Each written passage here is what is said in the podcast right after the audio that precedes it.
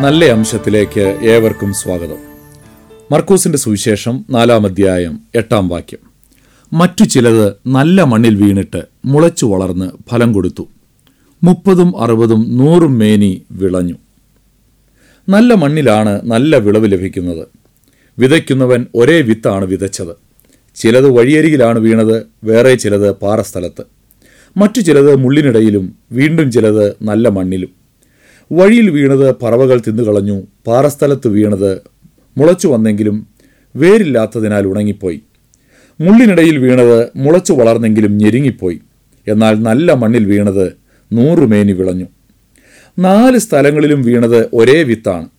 ഒരേ വിതക്കാരനാണ് വിതച്ചത്. എന്നാൽ വ്യത്യാസമുള്ളത് വിത്ത് വീണ മണ്ണാണ്.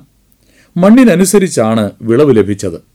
നാലു പേർ ഒരുമിച്ചിരുന്ന് ദൈവവചനം കേട്ടാലും നാല് പേരിലും നാല് രീതിയിലാണ് വചനം പ്രവർത്തിക്കുന്നത്.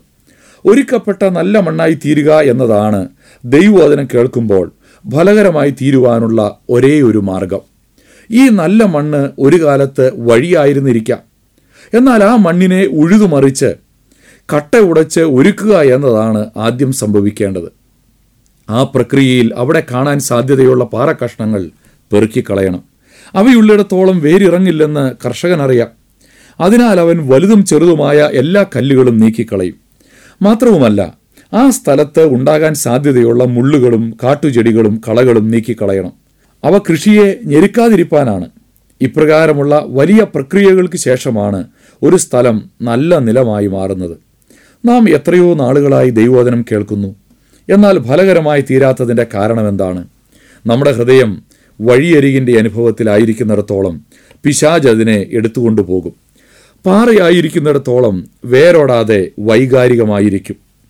മുള്ളു നിറഞ്ഞിരിക്കുന്നിടത്തോളം ആകുല ചിന്തകളും ധനമോഹങ്ങളും ലോകത്തിന്റെ ആസക്തികളും ഞെരുക്കി കേട്ട വചനം നമ്മിൽ ക്രിയ ചെയ്യാതെ പോകും. നമ്മുടെ ഹൃദയം എപ്രകാരമുള്ളതാണ്. യാക്കോബ് ഒന്നിന്റെ ഇരുപത്തിരണ്ട് മുതൽ ഇരുപത്തിനാല് വരെയുള്ള വാക്യങ്ങളിൽ അത് വ്യക്തമായി നമ്മെ ഓർമ്മിപ്പിക്കുന്നുണ്ട്. വചനം കേൾക്കുമ്പോൾ ചില തീരുമാനങ്ങളൊക്കെ എടുക്കുന്നു എങ്കിലും പുറത്തിറങ്ങുമ്പോൾ അത് മറന്നുപോകുന്നു. അങ്ങനെയെങ്കിൽ നമുക്ക് നമ്മെ തന്നെ സമർപ്പിക്കാം. കട്ടയുടച്ച് നിരത്തി പാറകൾ നീക്കി മുള്ളുകൾ ചെത്തി വെടിപ്പാക്കി ഒരുക്കപ്പെട്ട നിലങ്ങളായി മാറാം. അതിനായി ദൈവം നമ്മെ സഹായിക്കട്ടെ. ഫലകരമായി മണ്ണായി നമുക്ക് മാറാം.